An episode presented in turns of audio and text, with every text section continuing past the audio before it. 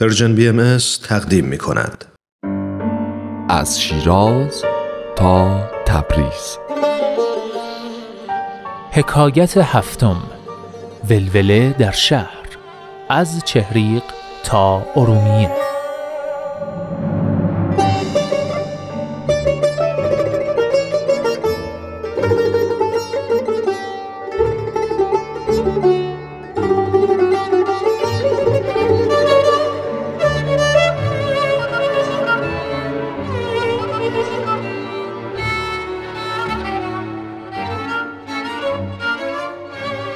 حضرت باب تمام سالهای بعد از اظهار امرشون یا همون بعثتشون رو تحت ظلم گذروندن. بعد از اظهار امر توی شیراز حاکم فارس ایشون و خانوادهشون و همینطور مؤمنین به ایشون رو به شدت اذیت و آزار کرد و حضرت باب به دستور حاکم فارس مجبور شدن از شیراز به مقصد اصفهان حرکت بکنن. مدتی بعد با حکم حکومت از اصفهان به ماکو و از اونجا به چهریق تبعید شدند. اما هر جا که می‌رفتند مقامات معنویشون باعث می‌شد که مردم و حتی زندانبانها و نگهبانها به ایشون ارادت و محبت پیدا بکنند. توی مدتی هم که توی ماکو و چهریق زندانی بودند مردم سراسر ایران خبر ظهور ایشون رو شنیده بودند و به خصوص مردم خطه آذربایجان به ایشون علاقمند شده بودند و عده زیادی حتی به ایشون ایمان آورده بودند.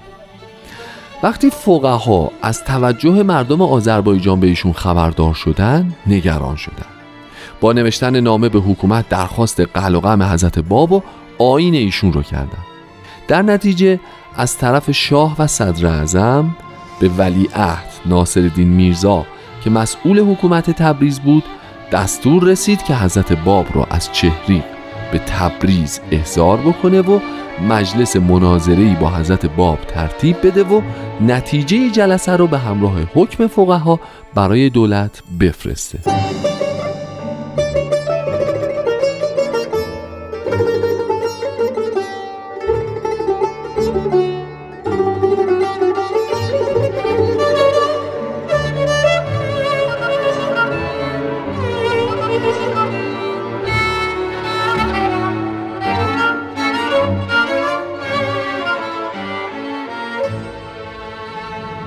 معمورین برای اعزام حضرت باب از چهریق به تبریز از ترس قلقله مردم از شهر خوی که توی مسیر بود عبور نکردند و به جاش تو ارومیه توقف کردند. اما توی ارومیه هم نتونستن از شور و هیجان مردم جلوگیری کنند.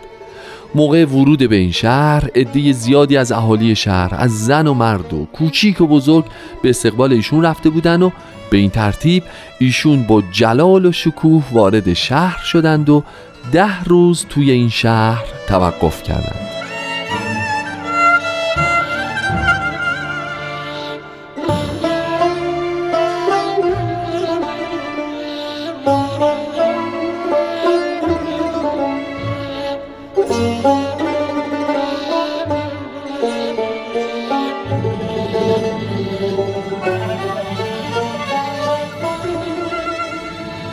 حکمران ارومیه شاهزاده ملک قاسم میرزا پسر فتلی شاه بود که مرد عالم و دانشمندی بود. این حکمران حضرت باب را توی دارالحکومه اسکان داد و با نهایت احترام و ارادت از ایشون پذیرایی کرد. توی همین محل آقا بیک نقاش شاهزاده تصویر سیاه قلمی هم از حضرت باب کشید.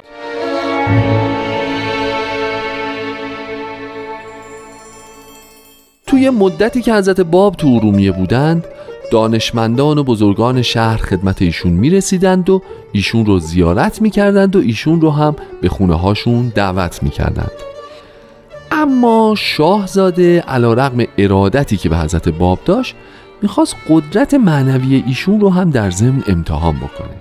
به همین خاطر روزی که حضرت باب رفته بودن حمام دستور داد یکی از اسبهای خیلی سرکشش که به هیچ کس سواری نمی‌داد رو زین کنند و برای ایشون آماده کنند. حضرت باب به اسب نزدیک شدند و دستی به یال و گردنش کشیدند و اسب رام شد و ایشون خیلی راحت سوار اسب شدند و به طرف حمام حرکت کردند. همین که پیاده شدند اسب دوباره ناآروم شد. اما حضرت باب که از حمام بیرون اومدن دوباره خیلی راحت سوار اون اسب سرکش شدند و با کمال آرامش به محل اقامتشون برگشتند.